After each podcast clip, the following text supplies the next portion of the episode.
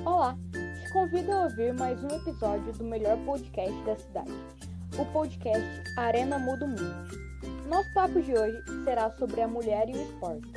E para isso, convidamos atleta de judô, jiu-jitsu e coach profissional, campeã mundial quatro vezes na modalidade de jiu-jitsu e 17 vezes campeã brasileira.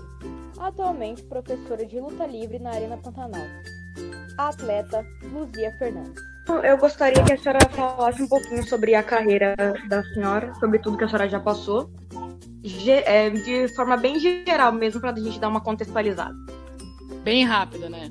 Então, é... bom dia, obrigada pelo convite. Estou é... muito feliz. Tá?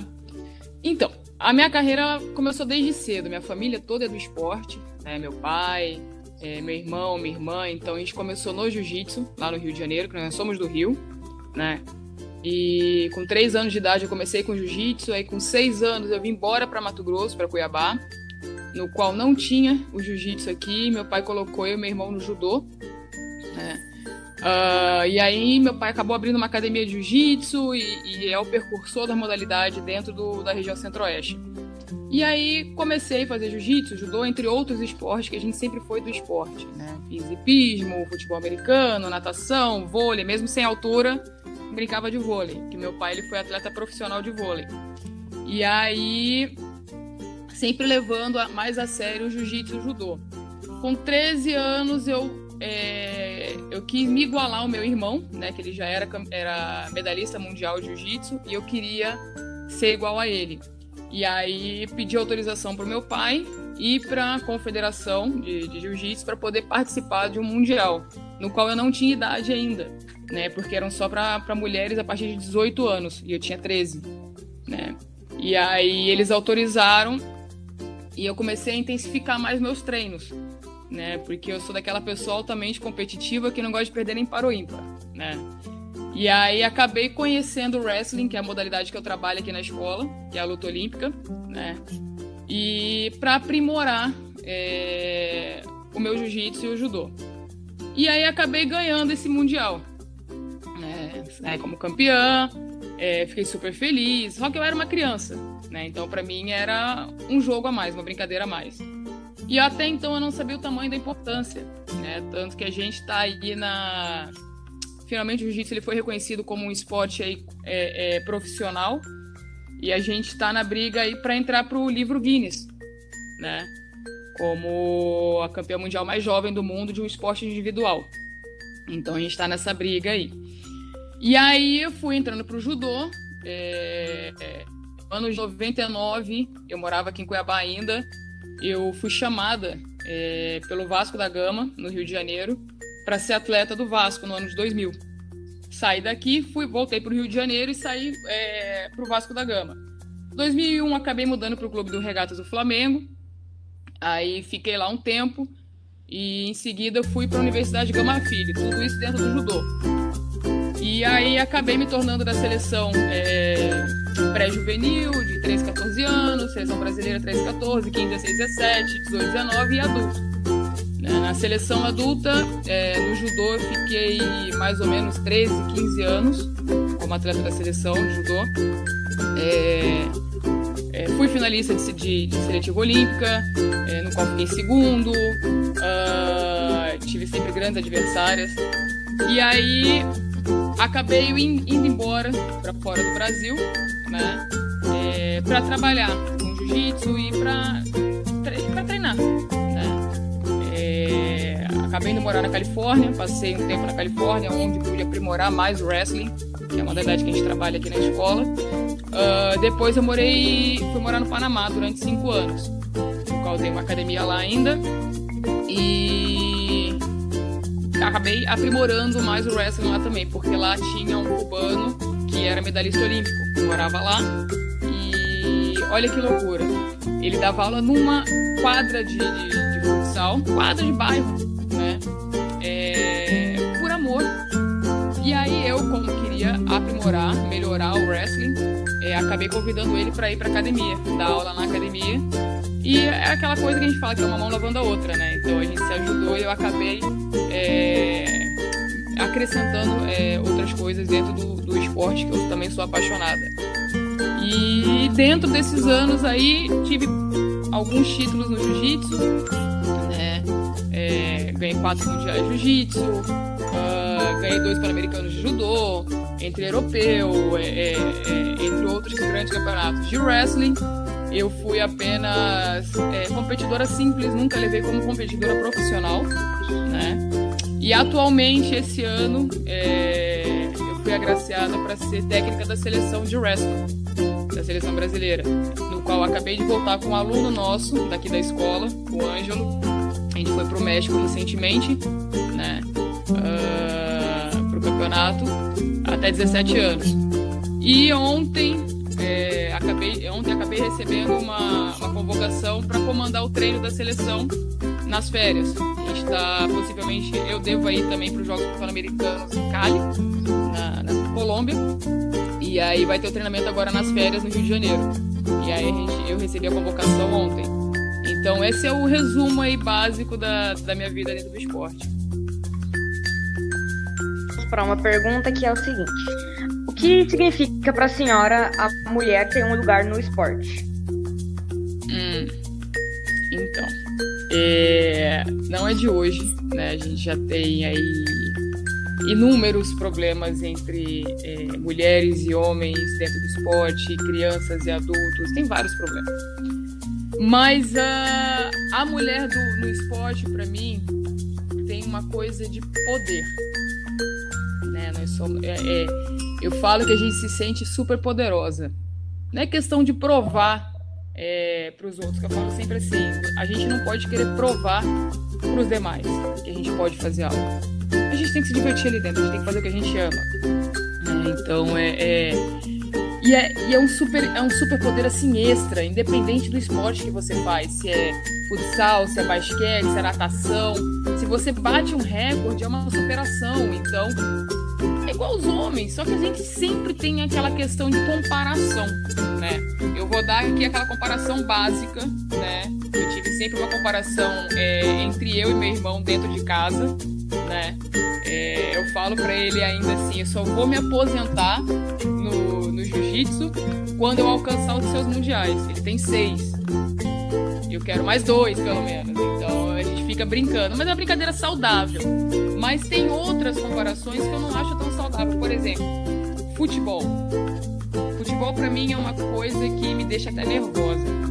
Amo esporte, amo futebol, mas você vê a nossa jogadora Marta, que é o maior nome é, do futebol mundial, não recebe tanto valor como alguns jogadores. Então, o salário dela, às vezes, é o que um jogador top do Brasil, sem citar nomes, é, que ele ganha em. O que ele ganha em uma hora é o salário dela mensal. Sabe? Mas ela faz com amor, ela faz com paixão. Então, a mulher no esporte é isso: é poder, é paixão, sabe? É, é, é, é, entregar de verdade. A mulher, quando faz algo, não é porque eu sou mulher que eu falo isso. Tem homens também que se entregam, né? a mulher, quando ela faz um esporte, ela faz qualquer coisa, quando ela faz algo, ela faz com muito amor, com muita paixão, ela se entrega. E no esporte é um super poder extra. Né? Então, é, é, é, é para mim, a mulher no esporte é, é, sinônimo de poder, sabe? É, a famosa Wonder Woman, é a Mulher Maravilha é, quer trazer para você é, na sua opinião, por que, que você ainda acha que é tão difícil ter as oportunidades né, para as mulheres no esporte em geral? Por que, que você acha assim, que ainda existe essa grande dificuldade em questão de oportunidades de esporte, na área do esporte para a mulher? Isso começa até com família? Quando uma criança é, começa a se destacar em algum esporte, sempre vem as comparações. Jogue igual a fulano, né? É, vamos dar um exemplo aqui da, da natação, né? Natação brasileira. Vamos sair um pouquinho do futebol, pelo amor de Deus. É, você tem uma criança que está nadando, uma menina, começou a se destacar. E aí, ela aí um pai e uma mãe chegam, olha, você tem que ser campeão. Se você quiser é, treinar e ser campeão igual Michael Phelps, tem que fazer isso, isso e isso. Então, já começa. A, a, claro que você tem que destacar o maior de todos os tempos, que é o Phelps. Sem comentário, esse cara é um monstro. Mas por que também não dar exemplos de mulheres? Me explico. Por exemplo, a gente tem uma grande nadadora no Brasil. Temos a Joana Maranhão. Sabe? É uma, uma menina que foi finalista olímpica. Sabe? Então, é, a gente tem que valorizar as nossas atletas também. Sabe? Isso acontece muito aqui no Brasil. Você chega fora do Brasil, as mulheres elas são mais valorizadas. Voltando para o futebol, você vê a seleção futebol, é, é, é, é, de futebol americana, as meninas. Gente, elas são deusas nos Estados Unidos. Elas são rainhas. E elas têm títulos que os homens não têm. Os homens não têm. Não é porque o futebol masculino é difícil, porque tem muita essa questão de das pessoas falarem: "Ah, mas a categoria feminina é mais fácil, tem menos gente". Não é. É a mesma coisa. As mulheres treinam igual, até mais, porque a gente tem cólica, a gente tem um monte de coisa que acontece com a gente durante o mês que não acontecem com os homens. As mulheres têm um organismo diferente, a gente tem que superar a cólica, a gente tem que. Por exemplo, eu não tenho cólica, tenho dor de lombar. Quando eu tô no período menstrual, gente do céu, eu fico insuportável de dor que eu não consigo andar. Mas eu dou graças a Deus que pelo menos eu não tenho cólica. Mas eu não sei se é melhor ter cólica ou ser dor na lombar. Mas a gente tem que se superar para poder dar continuidade aos treinos, campeonato e etc e tal. Então, as, a própria família, no início da carreira, da, seja do menino ou da menina, não valoriza é, a mulher do esporte. Sabe? Então, poxa, tênis, tem a Maria Sharapova, tem a, a, a, a Naomi, tem a, pô, as irmãs Williams. Aí o pessoal fica só no Nadal e no Federer. Eu sou apaixonada por tênis, minha mãe é alucinada por tênis, a gente assiste todos os campeonatos, sabe? Ela, ela assiste os dois, masculino e feminino. Mas o feminino tem pouca visibilidade. O porquê? Eles endeusam o Federer e o Nadal, sabe? Claro que tem que endeusar porque os caras são fora do normal. Mas também as mulheres são. Olha o que, que a, a, a, a, Serena faz. Ela tá com uma, uma filhinha de 3 anos, 2, 3 anos. E voltou a jogar arrebentando. Sabe? Então, poxa, até dentro do MMA, vindo para essa, pra essa, pra essa área, eles endeusam muitos homens. Sabe? O McGregor. Ah, é o Cigano. Ah, não sei o que. Gente, Amanda faz um feitos, feitos assim maravilhosos, Amanda Nunes. Eu tenho uma amiga, Mackenzie Derm, que ela é do UFC. Gente, ela teve a filha dela, a Boa, e três meses depois ela foi obrigada a lutar. Sabe? Mesmo não podendo, porque ela estava amamentando há três meses só que ela tinha tido bebê. E ela lutou com uma adversária no qual a adversária foi desleal e dava socos nos seios dela. Quem aqui já teve filho sabe como dói essa região quando você está amamentando. Você via a cara dela de dor na hora da luta. Mas ela o que ela se superou, ela agarrou aquilo foi e ganhou a luta. E não foi valorizado, as pessoas não enxergam isso. Eles enxergam quem? Os, que, os homens, os que ganham mais, os que recebem mais financeiramente sabe? Então o menino, quando tá crescendo jogando bola, fala, eu quero jogar igual fulano. Aí você vê o fulano jogando no campo, é um cai-cai danado. Concordo plenamente. Aí você vê uma Marta jogando a formiga que tá indo pra sétima ou oitava Olimpíada, pelo amor de Deus, gente. Que, que atleta consegue jogar sete Olimpíadas seguidas? Me explica. É um super atleta. Ela é valorizada? Não é valorizada mas valoriza um caicai da vida que fez uma Olimpíada. Porque ganha milhões em uma hora. Sabe? Então, é, é, eu acho que tudo começa na família. A família, eu acho que tem que começar a, a, a, a entender um pouco mais de esporte. E é uma vantagem da nossa escola. Como a nossa escola ela trabalha educação mais esporte, os pais acabam conhecendo um pouquinho mais dos esportes né, e participando mais. E nisso, com os trabalhos que nós professores fazemos, e por um lado está sendo bom dentro dessa pandemia, a gente está trabalhando muita parte da teoria também. Estão fazendo trabalhos, pedindo para eles pesquisarem, e aí eles vão conhecendo atletas, né, de ambos os sexos, e aí os pais acabam conhecendo junto. Então, é, é, é, é a nossa escola, pelo menos, eu vejo que ela faz um trabalho que pode, que pode ajudar nisso futuramente? Então, é, é essa é um pouquinho da, da, da minha opinião, né? Bom, eu... tá, tá bom, vamos lá.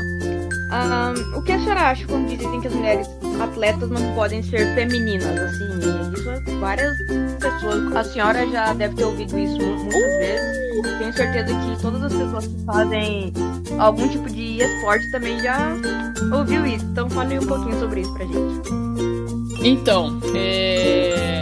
aí mais uma vez, né? a mulher ela se supera em relação a isso, porque a gente é muito é, é, discriminada é, quando a gente é profissional do esporte, porque o nosso corpo ele fica diferente, né? Então, se você se torna uma atleta profissional, independente da sua categoria de peso, por exemplo, eu sou de, da área de lutas, então a gente tem categorias de peso. E eu, eu vou dar um exemplo pessoal. Eu sofri muito com essa questão de peso. Porque, por exemplo, do judô, eu era de uma categoria 78 quilos. Aí eu subi para mais de 78 quilos, né? Baixei de peso para menos de 70. Então, por quê? A confederação exigia minha mudança é, de categoria. Então eu me dava muito bem, tanto na pesadona mais de 78, como de 78. Quando eu baixei para 70, não. E eu me sentia feia meu preparador físico chegou para mim e falou assim, quando eu voltei para 78 quilos. Ele, Luzia, você quer ser atleta ou você quer ser modelo?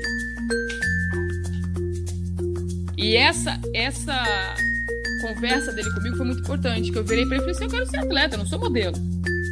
Quero ser atleta, quero ter resultado. E aí aconteceu uma coisa muito engraçada. Intensifiquei os treinos e tal, e eu morava no Rio. E meu curador era o Paulo Caruso na época. E aí meu pai morava aqui em Cuiabá. Tava nessa ponte aérea Cuiabá-Rio. E aí ele foi me visitar no Rio e falou assim: Filha, tô aqui na praia, que ele é rato de praia, né? Filha, tô aqui na praia jogando vôlei com o pessoal. Quando você terminar o treino, você me encontra. E aí eu peguei o ônibus depois do treino e parei exatamente em frente ao ponto do, do da, da praia que ele jogava vôlei. E aí o, o figura do meu pai tava sentado tomando água de coco. Passei por ele, e que a gente tinha o quê? Uns três meses que a gente não se via, né? Passei por ele e não me reconheceu. É, e aí eu tava de bermuda e só a parte de cima do biquíni. Eu tava magra na época, forte, não tava gordinha não. Mas. e aí eu passei por ele de novo e ele não me reconheceu. Aí eu falei, pai.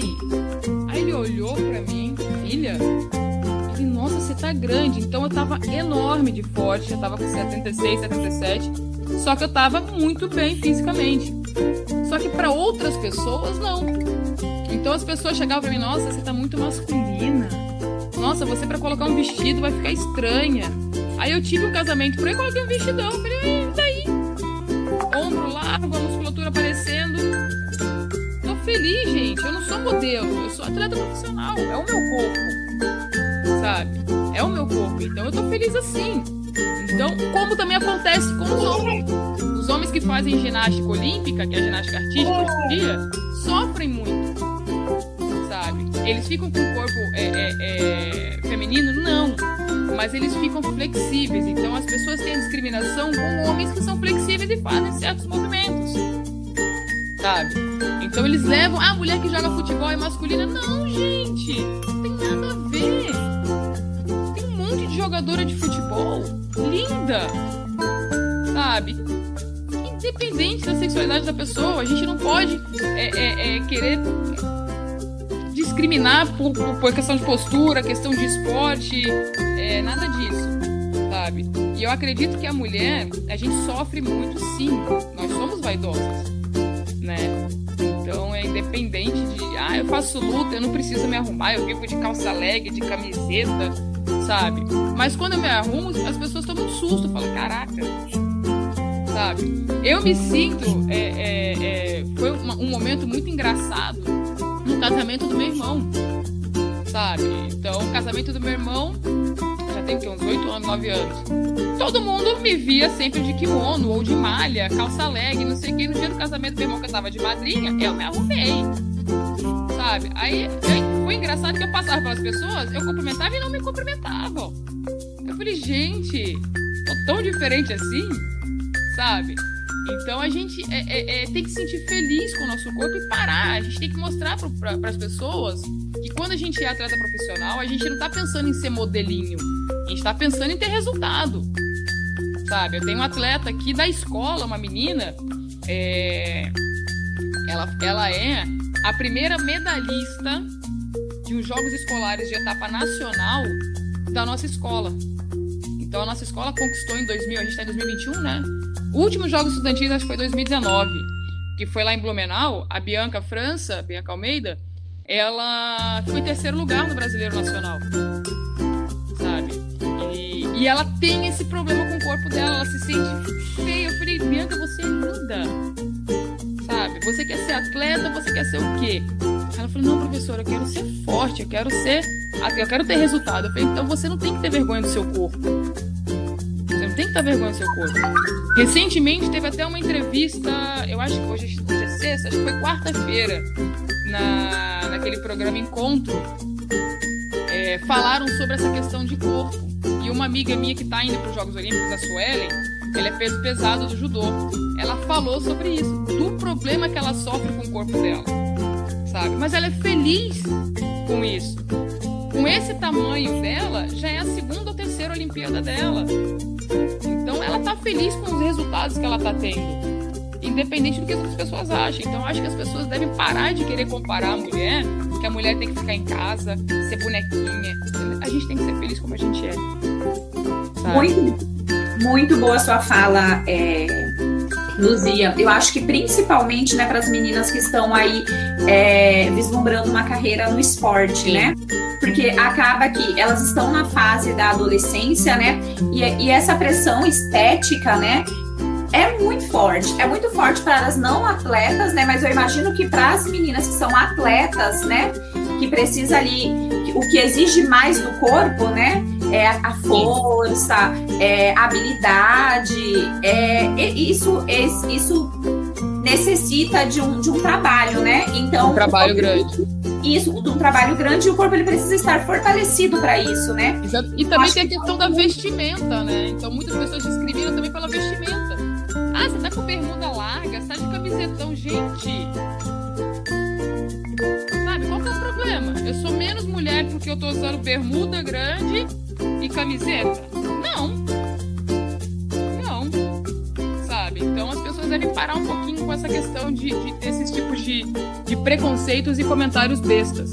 Aqui na escola a gente teve, foi um pouquinho ao contrário com a nossa modalidade de wrestling. Eu não sei se vocês já viram que no, na nossa modalidade a gente usa uma malha. É, é uma roupa coladinha. Então, no nosso primeiro ano aqui na escola foi muito engraçado, porque os meninos tinham muita vergonha muito justo. É muito justo. E eles, a professora, que sempre, gente, vocês querem ver que daqui a três, quatro meses vocês não vão querer tirar essa malha do corpo? Porque parece que a gente tá sem nada para treinar. É confortável, sabe? Aí no início eles ficavam com vergonha. Aí o que, que eu fazia? Falei, olha, as meninas, algumas também tinham vergonha, né? Usa uma bermuda por cima, soltinha, aquelas bermudas grandes, usa por cima sabe? Se vocês são desconfortáveis, usa por cima, mas a parte de cima tem que estar tá livre. Tá com a malha certinho, não pode estar de camiseta. Aí foram indo. Passou um tempo, eles queriam até ir pro almoço, pro lanche, para tudo, que era lá no Esse Tocantins de malha. Eles saíam daqui, da escola, a gente ia fazendo o caminho e queriam ir de malha. Eu falei, não, pelo amor de Deus, coloca uma roupa. Porque chama atenção na rua, né? Então a gente tem que ter esses certos cuidados também, né? Mas é questão de costume. As crianças, a gente tem que acostumar é, é, as crianças os adolescentes com a vestimenta do nosso esporte. Tem muitas, muitas crianças que têm vergonha de usar sunga para nadar. Então você tem que ir por etapa, né? Você tem que trabalhar o psicológico dessa criança. Por isso que a gente fala que o professor de educação física, é, às vezes, ele é considerado o mais querido da escola, o mais procurado pelos alunos. Mas não é por causa da, de jogar bola. Ainda a gente tem uma discriminação ainda aí que o professor de educação física só joga uma bola na quadra e sai. Não. Então a gente, a gente, é, os alunos, a gente consegue entender os alunos com mais facilidade, sabe? Claro que muitos outros professores também, só que eles têm uma liberdade com a gente que a gente não consegue entender. Eu, eu, eu sou bem sincera, eu não consigo entender o porquê que os alunos têm tanta proximidade com o professor de educação física como com outro professor. Sabe? É, é, eu não vejo diferença, mas eles enxergam algo diferente na gente. Eu não sei se é porque um profissional de educação física que já praticou algum esporte tem essa questão de trabalhar bem o psicológico, consegue entender algumas coisas é, e dar mais abertura é, para um aluno, para um atleta, para alguma coisa, para poder desabafar, para poder falar alguma coisa. Eles se identificam às vezes com alguma coisa. Como também tem alguns alunos que se identificam com outros professores de, de, de base comum, né? Mas eu acredito, eu, eu, eu acho muito legal essa questão do, dos alunos é, é, procurarem sempre um professor, né? Às vezes desabafam com o professor até a gente poder chegar na coordenação, para poder chegar na, na, na família e etc e tal. Então eu acho que quando a gente começa a trabalhar um esporte com aluno, a gente tem que trabalhar o psicológico com a vestimenta, não somente com é, é, a, a, parte técnica, a parte de regra, a parte de luta, ou parte de nado, parte de bola, mas também com a vestimenta. Meninas, olha, o basquete, a roupa é larga, sabe? Aquele camisetão, a gente não pode usar blusa justinha. Então tem meninas que já gostam de usar justinha aí se sentem mal usando um grandão. Aí você tem que trabalhar o psicológico dessa menina para isso, isso e isso. Porque tem vergonha de alguma pessoa achar que ela tá masculina por estar com uma camiseta grande. Então é, a gente tem que trabalhar bem o psicológico do, desses alunos também em relação a isso.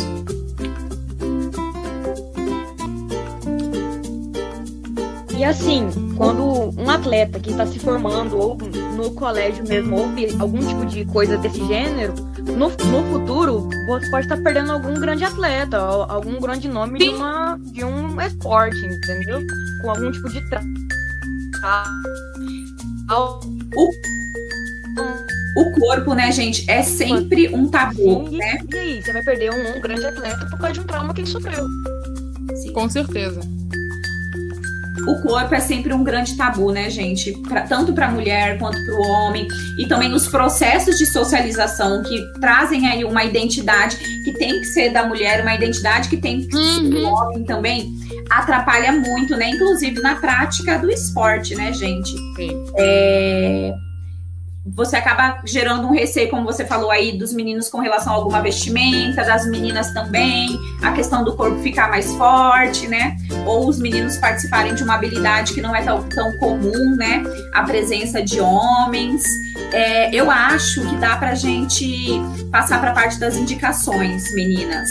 É, eu sempre passo todo ano é, para os alunos aqui da escola e até converso com outros alunos do nosso projeto social é, um filme, né? Que eu até entrei em contato com essa atriz do filme, que é uma história real.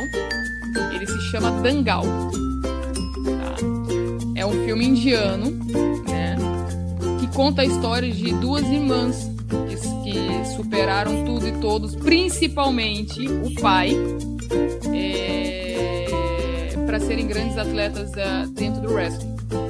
Então, é, na Índia, que tem todo aquele preconceito da mulher, a mulher tem que ter cabelo grande. Então, com o tempo, é, é, a, a Gueta, que é o maior nome, ela é a Gueta e Babita, né? São duas irmãs. A Gueta, ela cortou o cabelo curtinho, igual homenzinho. E ela começou a treinar com um primo. O pai dela foi um grande atleta de wrestling, porém ele chegar onde ele queria. E ele sempre quis ter um filho homem para poder seguir a carreira. Só que ele nunca conseguiu ter um filho homem para isso. E a filha se apaixonou pelo esporte e foi quebrando todos os tabus da Índia, né? Hoje em dia a Índia é uma grande potência dentro do wrestling, tanto homens como mulheres. A Guetta já está aposentada. Hoje em dia ela tem seus filhos, seu filho, a irmã dela também teve. E quem está dando seguimento é a prima. Agora eu esqueci o nome da prima, que é um nome bem estranho.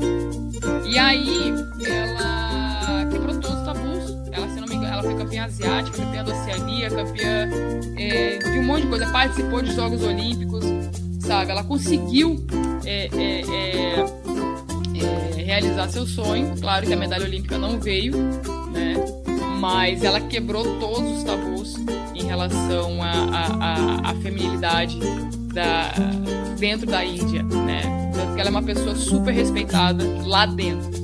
Gosta de leitura, né, quem gosta de ler, é, eu, eu sempre recomendo. Eu acho que eu já li umas três vezes esse livro. É, Transformando Suor em Ouro, que é do Bernardinho. É, então, é, para mim, ele é um dos maiores técnicos que é, é, eu já vi. Né?